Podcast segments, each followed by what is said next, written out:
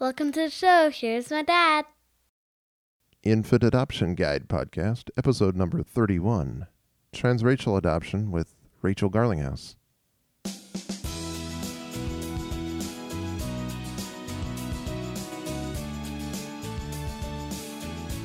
Hey, everybody, welcome back to another episode of the Infant Adoption Guide Podcast. I am Tim Elder, and this is the podcast all about domestic infant adoption. So glad you're here with me. This show is here to help you shorten the time, decrease the cost of your adoption journey, make it less stressful for you, and really, I'm here to give you hope and inspiration to reach the dream of becoming parents through adoption. You know, my wife and I first had that dream a few years ago, and we're still on our journey to build our family. You know, I remember what it's like to wonder if you're ever going to be parents and wonder if you're ever going to reach your dream. And this show is here to help you reach that dream. So I invite you to subscribe. Go over to iTunes or Stitcher Radio and you can check out all my episodes and get the new ones automatically sent to you. If you uh, want to get that through my site, I can get you there uh, through the show notes on this episode at infantadoptionguide.com forward slash 31, and you can get right to iTunes and Stitcher from there.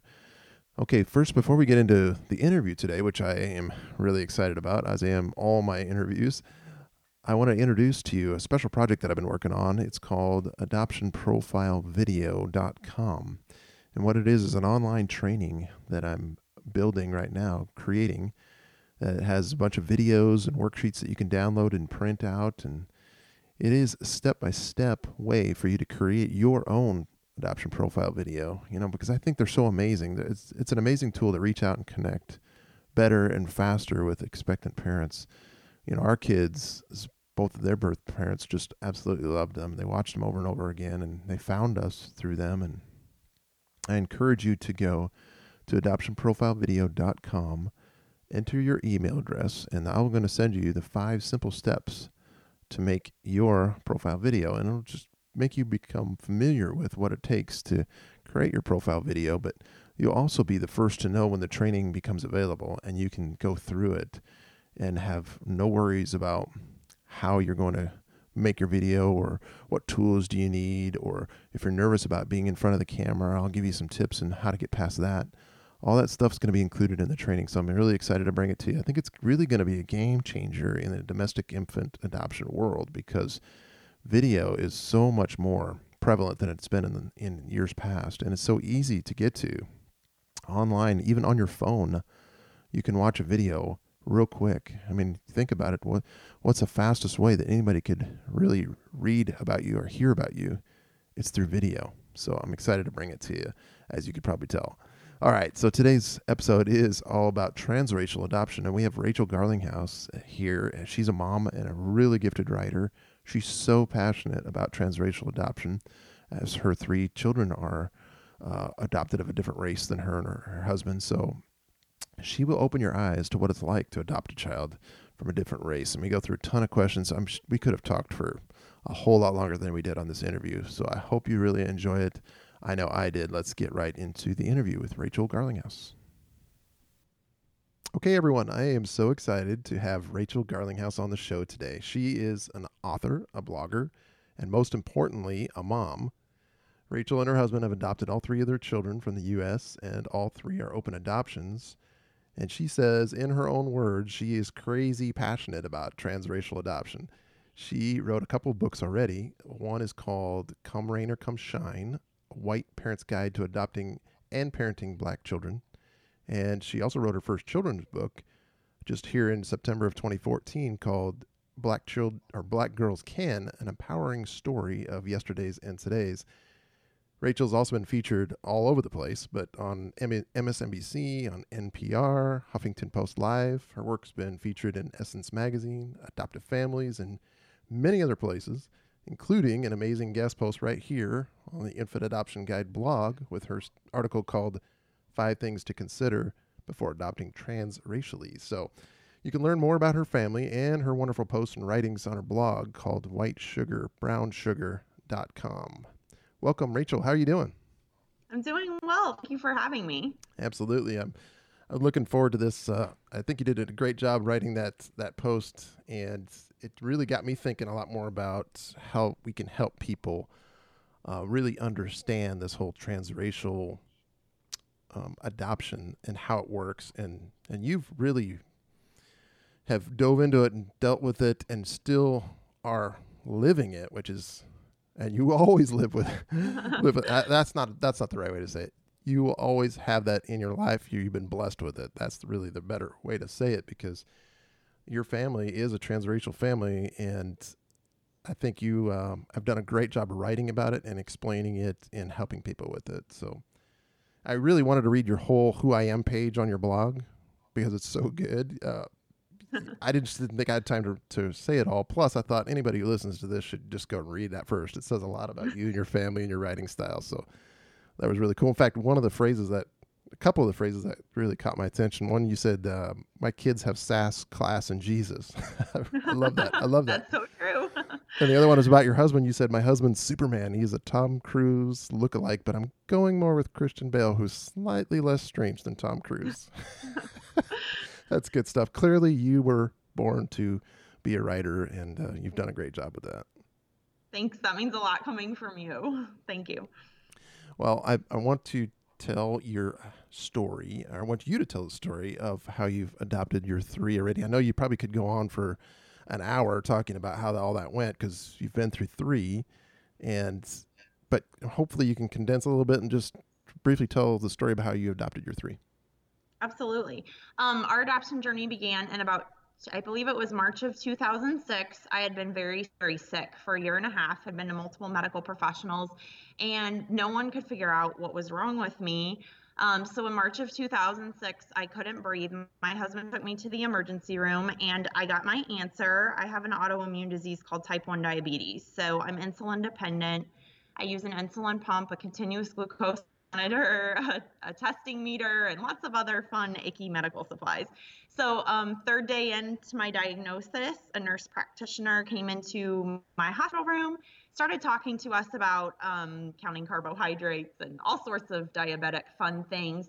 And then she stopped because she knew I wasn't listening. I was very angry. I was emaciated. I was very, very ill. In fact, I almost died um, upon diagnosis. So, she asked, "Do you want to have babies?" And Steve and I perked up. I mean, yes, we wanted babies. We, you know, wanted to be parents badly. And she said, "Well, you still can." And she went on to talk about diabetes and pregnancy, and I immediately knew we would adopt. I mean, it was the most clear thing God has ever put into my mind. And I just stopped listening to her. I was like, "We're going to adopt. That's it." So, in mm-hmm. 2008, our first daughter arrived, and then we began the paperwork again um, to adopt two years later. And we got the call on our first day of waiting. How does that happen? I don't know. Wow. Um, that we had a baby girl, um, another baby girl. And then two years later, we decided to begin our paperwork again. And within two months, we were matched. Um, and now we have a little boy who's two. Um, and so now we have a six, four, and two year old, and life is chaotic and crazy and beautiful and sassy and classy with a mix of Jesus in there. That's great. Yes. And you mentioned to me before we even started the interview here that you're going for number four. I think that we will adopt again. Yes. I don't know when that's going to happen or if anyone, you know, wants um, her child or his child with our crazy bunch, but my children um, have asked for another sibling. Oh, and cool. so we'll see what happens. You don't want to officially announce it here on the Infant Adoption Guide podcast then. right. Hello, everyone. no. Grandparents, family. Yeah. But yes, we, I, it's hard to um, say no because my kids, they really do just want another sibling. And I feel like our family is not yet complete. Awesome. Yes. That's, that's really cool. I think you got to go with that. But yeah, absolutely. That's something you can think about and pray about and and discuss with your husband. And you know, uh, did, did your husband have you guys? Did you have any conflict or any? Were you not on the same page when you first started adoption, or did that come into it at all? I mean, you sound like you're pretty decisive. Right. um, when I initially thought about adoption, I didn't tell him immediately because I was like on my deathbed. So, you know, we are kind of dealing with other things at that point. But um, I said, hey, I think we're going to adopt. And he's like, what are you talking about? So we, you know, talked a lot about it. For the first year of our wait, we were open to a Caucasian child only. Mm. Um, we didn't give transracial adoption a lot of thought. They gave us that dreaded checklist. You know what I'm talking about, Tim, that says, you know, what you're open to, what you're not. and so we just swiftly checked the boxes, not thinking too much about transracial adoption. And as we'd waited, I'm like, why are we not open to transracial adoption? You know, we live in the St. Louis area, we have great schools, we have a wide circle of friends, we have a supportive family. So we spent four months every night, four hours literally, discussing transracial adoption. And we opened our openness to all races and then subsequently we were chosen for our daughter um, so no we were not initially on the same page and it was a tough decision but it was a decision we took very seriously we know that love is not enough in transracial adoption and so we had to be prepared we weren't willing to make a child an experiment i mean this we had to be committed and so we entered into it seriously and um, relentlessly and with um, a full commitment to what transracial adoption means. Very cool. Is that kind of what led you to write your book, Come Rain or Come Shine? I mean, did you want a guide out there that wasn't there? Is that why you wrote the book? Absolutely. I mean, there there are transracial adoption books out there. I've read every single adoption book I think that's ever been published. um, but a lot of them were textbooks in nature, which there is a place for that. But I knew as an adoptive parent, I needed a heart book and I needed someone to write a book that was like sitting down at the front and having a cup of coffee and talking about real fears and the realities of transracial adoption. I didn't need another statistic. I didn't need another, you know, discussion of an experiment or a case study. Like I needed something more conversational than that and more um, of something that I could immediately apply to our situation. So I looked and looked and there wasn't a book and i thought there's got to be and i'm a writer and i knew i was born to write a book but i never knew what that book would be until that moment so when my son was born the book came out it was interesting We'd already been parenting three kids and then the book um, the book came out a couple months after he was born and it was hard to write and to put ourselves out there and to say you know, here's a guide, and by no means is it the Bible of transracial adoption. I feature hundreds of resources in my book. I think that there are so many great writers out there. Um, but I wrote the book I did not have when we started. Absolutely. Yeah, I, I can see that. And I was looking through some of the Amazon reviews, which you have quite a few on there, which are all of them are amazing. And I mean, they say they're, they're very helpful and insightful book, and they'll refer to it again and again. And one even said, uh, "We are gathering information on adoption. I found this book to be inspirational, encouraging, and informative read. We're open to adopting any race. And the more I read." And learn, the more excited I get. Thank you for laying it all out on the line. I hope you continue to write about your journey about raising those kids. I mean, that's what it's really about. Uh, like you said, it's a heart book, and I think anybody that's looking at it in in any other way may may not get that, but if you read it, you know it's a heart book. You you pour it all out there, just like that reviewer said. Yes, absolutely. I just I wanted to give people something that I didn't have. I mean, I read hundreds of books, hundreds of articles, hundreds of blogs. I did research. I guess that's why I went to grad school because I learned how to research and just put I put so much into the book and it's not just about us and our experience. This book is very very very well researched and um so I don't have all the answers. I think that there will be new twists and turns in our parenting journey. But because it's so well researched and I've reached out to other experts, I've been able to include that in my book. So I feel like not only was the book for other people, it was for myself and giving myself the tools that I needed to raise my children. Very cool. Yeah. That's what that's what we need is, is books like that. How so maybe you can do us a favor. If everybody, anybody that's listening to this, uh, maybe you're considering transracial adoption. Maybe you are already adopted a child from another race. How do you become? How do you prepare yourself to become parents of a child of a different race? Sure, absolutely. Well, I think the first question to ask if you have not adopted transracially yet and you're considering it. In my book, I have a list. It's from pages like nine to ten of why you maybe should not adopt transracially. And that was a hard section to write because I'm so passionate about transracial adoption, but I'm also passionate about transracial adoption. And I need people to know that there are some circumstances that really aren't ideal. So I list those. Um, which is definitely something I think we would have needed at that point that we didn't have. But other ways to prepare, I think, is first and foremost that makes a lot of white parents uncomfortable is that you have to have a wide circle of friends of different races and specifically friends who will racially match your child because those are the individuals who can help coach you and mentor you um, and talk to you about things that maybe you're doing well things that you're not and you need real relationships.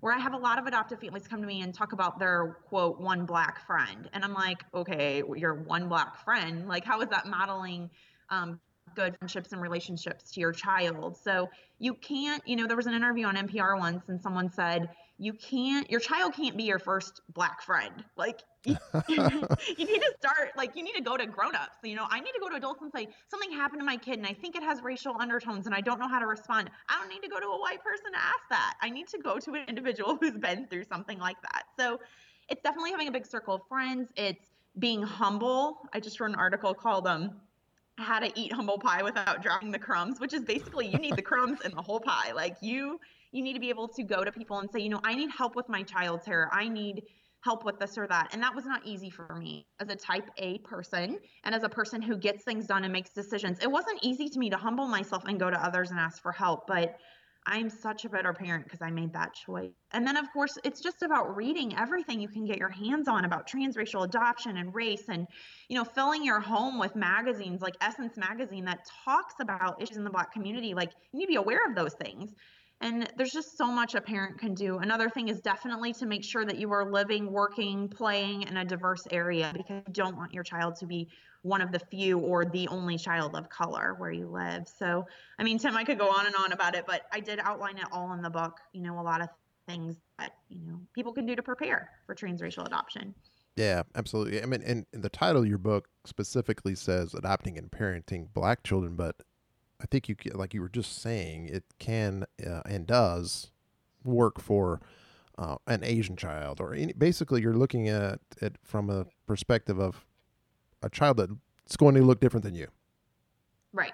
Yes, absolutely. I think all my examples in the book are based on white parents of black children, but it can be applied to any transracial adoption pretty much, you know, between any um, two or more races. Absolutely.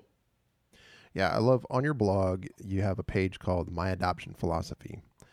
And on that page, I just want to read this quick quote because I, I, I, want I want you to explain what you mean. You say, I do not believe in entering into transracial adoption lightly. However, I am heartbroken at the lack of families willing to parent children of color. I pray my blog helps open hearts and minds. And then you go on to say that you believe adoption is complicated, intricate, evolving and bittersweet. Can you explain what you mean by those words? Absolutely. Um, I think the bittersweet part, it really hit me when I had my first child. And I know you're a father by adoption as well. That when my daughter turned nine months old, I was holding her and rocking her in the nursery, and it just hit me like a, to be cliche, ton of bricks that I had her the same amount of time her birth mother had her. And mm. a lot of people want to discount that, you know, pregnancy experience or maybe discount the birth parents or stereotype them or whatever it is. But I thought, oh my gosh, I mean, I cannot imagine losing my daughter after having her for nine months. And that's essentially what happened to her birth mother. She had our shared daughter for nine months and lost her. So the bittersweet part, and it's grown more and more apparent to me, and every child's different as she gets older, is the fact that adoption's hard on kids and it's hard on some kids and not on others, but on some of my children, it's clearly difficult for them. And we can have all the tools in the world, but it doesn't change the bittersweet part of adoption. And then it's also complicated. There's no how to guide on how to raise an adopted child. There just isn't because, you know, as you're well aware, every situation is so different. So I think I'm honored to be my child's parent. I'm privileged, but I know and I am always aware that their placement with me came at a tremendous cost to their birth family and still does. We have open adoption. So I'm aware of some of the loss and grief that they still face. They didn't just place their kids and, you know, skip down the path in the sunshine throwing flowers. I mean, this is, you know, the reality of adoption can be very hard. So having that empathy with my children and their experience and with their birth parents has really changed my heart and made me step out of my comfort zone and realize that the whole idea of the adoption triad, you know, the adoptee, the birth parent, and the adoptive parent is a reality and always be a reality. There's no cutting one of us out or off, no matter what the adoption looks like. We're the triangle exists. So, and as far as transracial adoption and not entering into it lightly, there are so many complexities and situations that our family faces that a family of the same race does not face.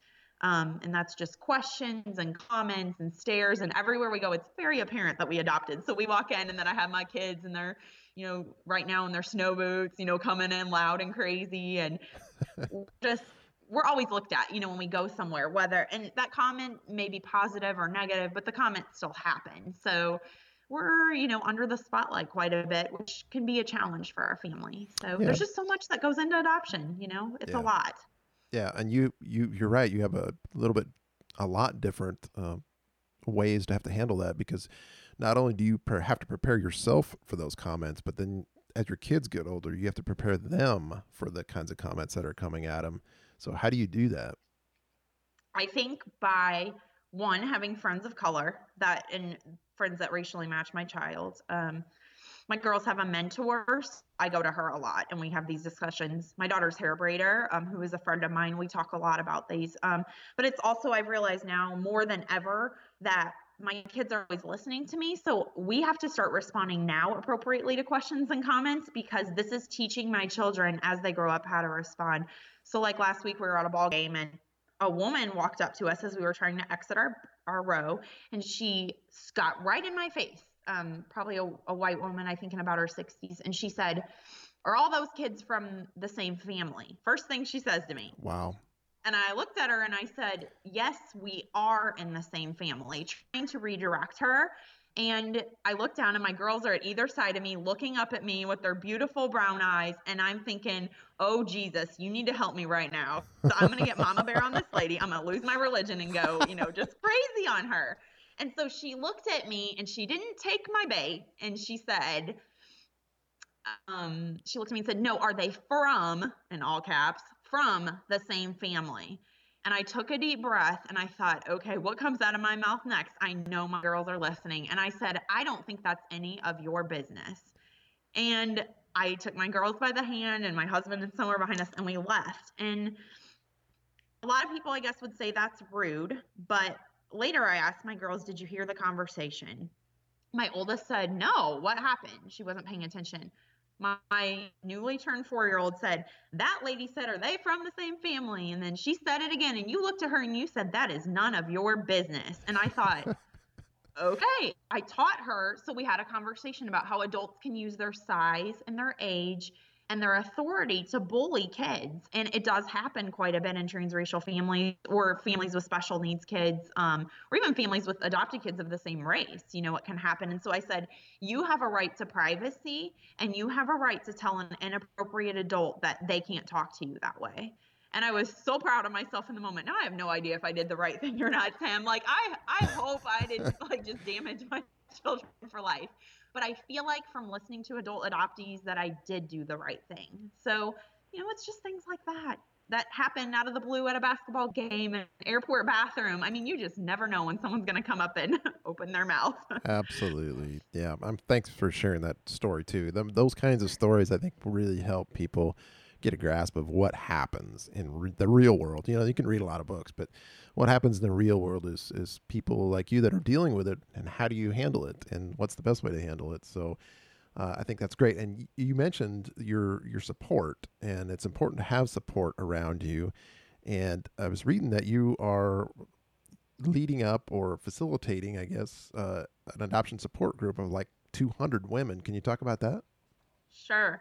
So um, we were attending a church at the time. We were first considering adoption, a small church of 250 people, but we had 10 adoptive families in the church, which was crazy. Wow. I yeah. thought, where's the support? So we started a little support group that met once a month. And then I thought, you know what? I want to take this into the community. I don't want it to just be families who go to church or, you know, I want a diverse group of women. So we took it into the community. And as of today, we have 252 members in the St. Louis area of adopted moms, foster moms. We also have a few birth moms and several adult adoptees in our group, and then people who are interested in adoption. And it's just gone like wildfire to have a group of women with the wisdom and humor and experience. So that's great because that's in line and on person. also, my girls are getting a new mentor um, this week, and um, she is an adoptee as well. So this has been just an incredible blessing. So I think putting ourselves out there is a risk sometimes, but I think that by doing so, we wouldn't have built this village of this support team without a willingness to go up to people and just slip them a card. I don't go up and say, Hey, I'm an adopted mom and it looks like you are too. we just hand them a card and I say, I run a local adoption or I run an, a local support group. I'd love for you to join us if you think it's a good fit. And I hand them the card. And that's so that I don't embarrass their children. Maybe they're not an adoptive family. Um, so and all of our members do this. So we just keep adding more members. And it's been wonderful. I mean, I have moms who have been moms by adoption for 40 years in the group, and then I have people waiting for their first child. So it's it's just been wonderful. So I think like people just have you just have to put yourself out there in a way that's respectful. Absolutely, yeah. I mean, having the support there and the mentors that you talk about sounds like incredibly important and really will help your you and your children as you uh, continue down the parenting road. Um, how do you talk about race and adoption as your child grows? Um, I mean, I'm sure you probably talk to them in different ways because each child's a little bit different. But how have you done that so far? Um, one is by just using things that come up, you know, and maybe uh, something heard on the radio or, you know, and it's something in the news if it's age appropriate. Um, there's a lot going on with Black History Month right now, of course, even at their school. So we get to talk about that. But I did a lot of research for the book about what kids know at what age, basically, about race and adoption. And so I kind of use that as my guide. Um, but because my kids are together all the time, it's kind of what the oldest one needs, all the younger ones get. So I think they're, you know, the oldest one wants to know. My sister just had a baby. You know, how are how are babies made and born, which of course ties into adoption. So now even my two-year-old son is knowing some things about birth and all of that. But that's fine. I think it's just an approach to being um, open and empathetic. So some questions, yeah, kind of make us squirm, or we're like, oh, I don't know. Honestly, Tim, in a lot of the moments, I just stop and I'm like, God, you got to help me right now. I don't have time to be like, I'm gonna go in my room and pray for 20 minutes while I, you know, light a candle and, you know, like some of the writers I hear do. I'm like, I we don't light candles in our house anyway. That's ridiculous. So I'm like, we just, you know, I need an answer now, God, and I feel like He's provided that for me um, when I've needed it the most, and I think also just going to long term, if I have, you know, they have follow up questions and stuff, I can go to the girls' mentor and ask them questions or some of my friends who racially match my kids. And it's really just a day by day. I don't know that anybody could read my book and be prepared for the next 18 or 20 years with their child, um, but they definitely have a great start. Absolutely. Well said. Yeah. You, you've mentioned your faith uh, in a little bit during this interview, and it sounds like it's been an important part of your, your journey um, can you do you talk about that in the book, the, uh, like the importance of having some faith and really leaning on that during your times that you really need the help that you need? Absolutely. I mean, I do mention it throughout my book. Um, and it's also a huge part of my blog. You know, I talk about yes. Jesus doesn't love all adoption, adoption ethics, and all sorts of things but yes, I do talk about it. And it was really the start of my journey. God carried me through my journey. You know, not having a diagnosis was the worst time of my life. I don't remember that year and a half very well at all because I was so ill. Don't know that God necessarily told us to adopt, um, but I feel like the idea was approved by him, I guess. I think it was obviously our choice, but I can see his hand in it the entire time and even going forward. And well, as you all know, we have a my friend Madeleine Melcher and I have a new book coming out that's specifically about adoption and faith and how the two can be tied together. And this is not a book that's flowery and Jesus loves adoption, go adopt. It's not like that at all. This is about the hard stuff that adoptive parents face. Um, and that book's getting ready to come out. So that's where Madeleine and I both really put our faith journeys very strongly was in that book. Yeah, I've seen uh, parts of that devotional already, and man, I, I can't wait for that to come out either because that's going to be a huge help for families out there that are either you're considering adoption or you're already in it. Just it's a it's a 52 it's there are 52 devotions correct yes and you guys yeah. each write some on, on about about adoption and different aspects of it and it's just incredible way to uh, get some perspective and write your own thoughts and help you figure yeah. out uh, as you go and incorporating your faith in it. Uh, I think it's just it's great. Uh, can't wait for it to come out. I think you guys did a great job on it. Thank you. We are very excited. It's called the title is Encouragement for the Adoption and Parenting Journey, and the subtitle is 52 devotions and a journal. So we have 52 devotions so that there's one per week um, because we know parents are busy and we know you're not going to be reading the Old Testament every night for hours. So, um, and the great yep. thing too about the book is that I, um, Madeleine has three children by adoption. I have three children by adoption, and then Madeleine is also an adoptee herself. So we have a couple different perspectives coming into the book. So well, Madeleine and I definitely have different perspectives, but we're in agreement about one thing, and that's without our faith, I I cannot imagine traveling this adoption journey without it. It's, you know, it's tried my heart, it's broken my heart in a million pieces and put it back together so many times. So we are thrilled about the book. Obviously, I can't shut up talking about it, Tim, so we need to move on before no, I just no. like rant about the book. well, I was going to ask you about your upcoming project anyway, so this is this is good. Where can they where would people find that book when it does come out? And we don't have an official release date yet, do you? No, we don't, but we are hoping by the end of March or early April of this year. So it's in production. Um, and it will be available on Amazon and then in a paperback form. And then a couple weeks after that, there will be a Kindle version available as well for anybody who likes to use an e reader. And you have a website for it? We have a Facebook group for it, and it's okay. just called Adoption Devotional. Excellent. So they could just type that like adoption devotional book or something like that into Facebook and you can find it. Absolutely. Or you can go through your Facebook page or Madeleine's Facebook page and and find it as well. You guys, you guys are posting a lot about it and and uh, sharing some things. So I encourage everybody listening to this uh, to go to go find it because it definitely will help you. Okay, so one more thing I wanted to, to talk about was the racism part. And I know it's a big thing, and we probably could talk we probably should do a whole show on that. but how have you have you eh, you kind of mentioned it a little bit in your story there about the elderly lady that started talking about, but she didn't really. I don't know. She didn't outwardly talk about racism, you know, but that was kind of I don't know insinuated. Have you had any circumstances where you've had to deal with that racism thing, or pe- people are just really ignorant about it?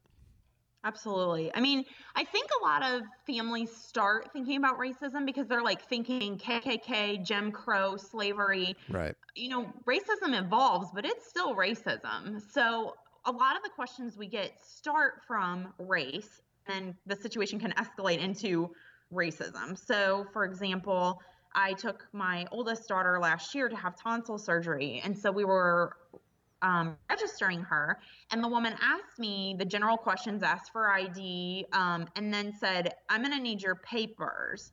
And I said, "Papers? What are you talking about? I already gave you my ID and everything." She goes, "Your adoption papers. She's adopted, right?" And I said, "Yes." And I said, "We don't carry around her papers. She's five days old. What are you talking about, papers?" And she's like, "Well, they're probably going to need those, basically." And so Meanwhile, there were other families registering next to us same race families where of course the paperwork was not demanded of them. Mm. So they could have been an adoptive family. We can't tell based on someone's race, but it's kind of things like that where it's, you know, and like really you're asking me for that and i just looked yeah. at her and i said she's my daughter and we don't carry around papers and her surgeon knows that she's our child so i you know obviously that was very um, bothersome, we are constantly asked to pretty much prove our authenticity as a family. And then mm. there's questions like, are the kids real siblings? We get that all the time. Um, and I say, yes, we're real siblings, and I'm their real mother, and we're in a real family. Like, and um, and then one of the biggest forms of microaggressions that we get is my girls have really intricate um, hairstyles, cornrows with beads, and all of that, and um we get a lot of people trying to pet their hair. Oh, um, wow. And of course, strangers touching children is not appropriate. So my girls learn from a very young age. You tell adults and other kids if they try, do not touch me. I don't like it. And that goes into all sorts of things, Tim. I mean, you got to teach your kids about that to avoid sexual abuse. Absolutely. And I mean, you know, that can just, so those are, these are microaggressions, I guess, that we face. And though one person may not label it racism, the motivation is based on race. So I don't know. I don't know how people define racism. Everybody's different, I guess but we've had to kind of nip those things from the get-go so that the situations don't escalate. So it's things like that that happen. We've never outright been called a horrible name. Um, my kids haven't at this point. Um, so but i'm i know that day is coming. I know the day is coming when they will learn the n word i know the day is coming when i'm going to have to explain that to them. And so i'm just going to lean on friends who have been there to really guide me through those situations very wise, yes, because uh, if you just try to deal with it yourself, um, you know, you may or may not handle it the way you want to. So, exactly, yeah, that's great, and it's good that you're in a you live in a diverse area. I think you, you mentioned that earlier that uh, that has got to help you. I think a little bit. That if you're if you're living in I don't know I I can't think of a place, but a place right. that has yeah a 98% Caucasians in it, that's going to be a little bit different than uh, a St. Louis area. So I think that's got to help you. Sure, it does. And I think that we live in a university town uh, that I worked at a university for eight years, so I'm very familiar with the student population. So that helped us find a mentor for our girls. Um, so it's you know those things have kind of helped. We also live very close to Ferguson, Missouri, which, as you know, has had a lot of issues for a long time. But um, it, things like this, like stories that we hear in news, have helped us talk to our children. Um, it's just you know there's a lot going on with our country racially right now a lot and it makes transracial adoptive parenting even more challenging but also race is being discussed more than ever which can help transracial adoptive parents. So i don't know there's never going to be a perfect scenario for us or a perfect you know book that encompasses everything we need to know and that's why parents need a wide circle of friends. I mean, hands down, there's no substitute for just having a diverse group of friends. Well said. Yeah. Thank you so much for for sharing that. And one more thing I wanted to ask you. If you had to pick, sure. and this may be hard to do, if you had to pick if you had to pick one or two of the most important things for families to know about transracial adoption, what would it what would that one or two things be? It's a journey, not a destination. And I know that sounds cliche, but it's true. You don't adopt and move on. You need to be committed to this for the long haul because as your kids get older, they will face new forms of racism. They will face more challenging questions. Your family, you know, my cute little two year old baby son is um, going to be seen as an increasing threat by society the older he gets. And you know based on what he chooses to wear and how he talks and how he walks and even in a classroom setting. So we are preparing ourselves for that. Um, so it's a journey. It's not a destination and the other thing is that um, i really think love is not enough that yes all things start love but you need resources, you need a village, and you need to purposefully seek those things out, not just sit back in your recliner and hope that everything lands in your lap magically. You really need to be proactive when it comes to transracial adoptive parenting. And it's not about perfection, it's just about progress and making steps in the right direction. Awesome. Well, I'm, I'm so glad that families have you uh, out there to write about this and explain things, and especially your experiences and stories. That really helps people uh, get a perspective if, if they have not already adopted transracially, if they're considering it, and or if they already have. That's that's also a huge help. So thank you for all that you do. I think you're helping a lot of adoptive families. Thanks, and I really appreciate you having me on here and giving me an opportunity to talk about the one topic that I just can't shut up about. well, that's that's great. I, thanks for coming on, and uh, maybe we need to have you and, and Madeleine back on when you're book gets released, we can dive into that and really um, explain that and offer that up for people because I think it'd be a, a great resource and a help for people as well. Absolutely. Thank you. Well, thanks so much. And uh, we'll talk to you again soon. Thanks, Rachel. Thank you. All right. I hope you learned a lot of things as I did from Rachel on that interview. She did a great job explaining transracial adoption and just really sh- sharing her experiences with it. So I highly encourage you to go check out her books and articles. She's uh, blogging over at whitesugarbrownsugar.com. Um, she just, you can hear in her voice how passionate is she is and willing to help. Um, I mean, just the fact that she facilitates a, a large group of, of, of adopted folks uh, touched by adoption, um, and that, that just shares with you her heart for adoption and heart for helping other people. So go follow her on her blog and get her books. Um, follow her on Facebook and Twitter. And I'll have all those links in the show notes. Just go to infantadoptionguide.com forward slash 31, and you can find all those links. So I had a blast talking to her, and I hope you enjoyed the interview. And uh, finally, I wanted to share with you uh, my gift to you. Uh, it's over at infantadoptionguide.com forward slash welcome. And there's four free adoption books there for you to help you on your journey. I put them together for you uh, to get you past some of the um, complexities and overwhelm that come with domestic infant adoption. So I hope you get them. Just enter your email address there and we'll bring them right to you. So thanks so much for listening. God bless. Thanks for listening to my dad.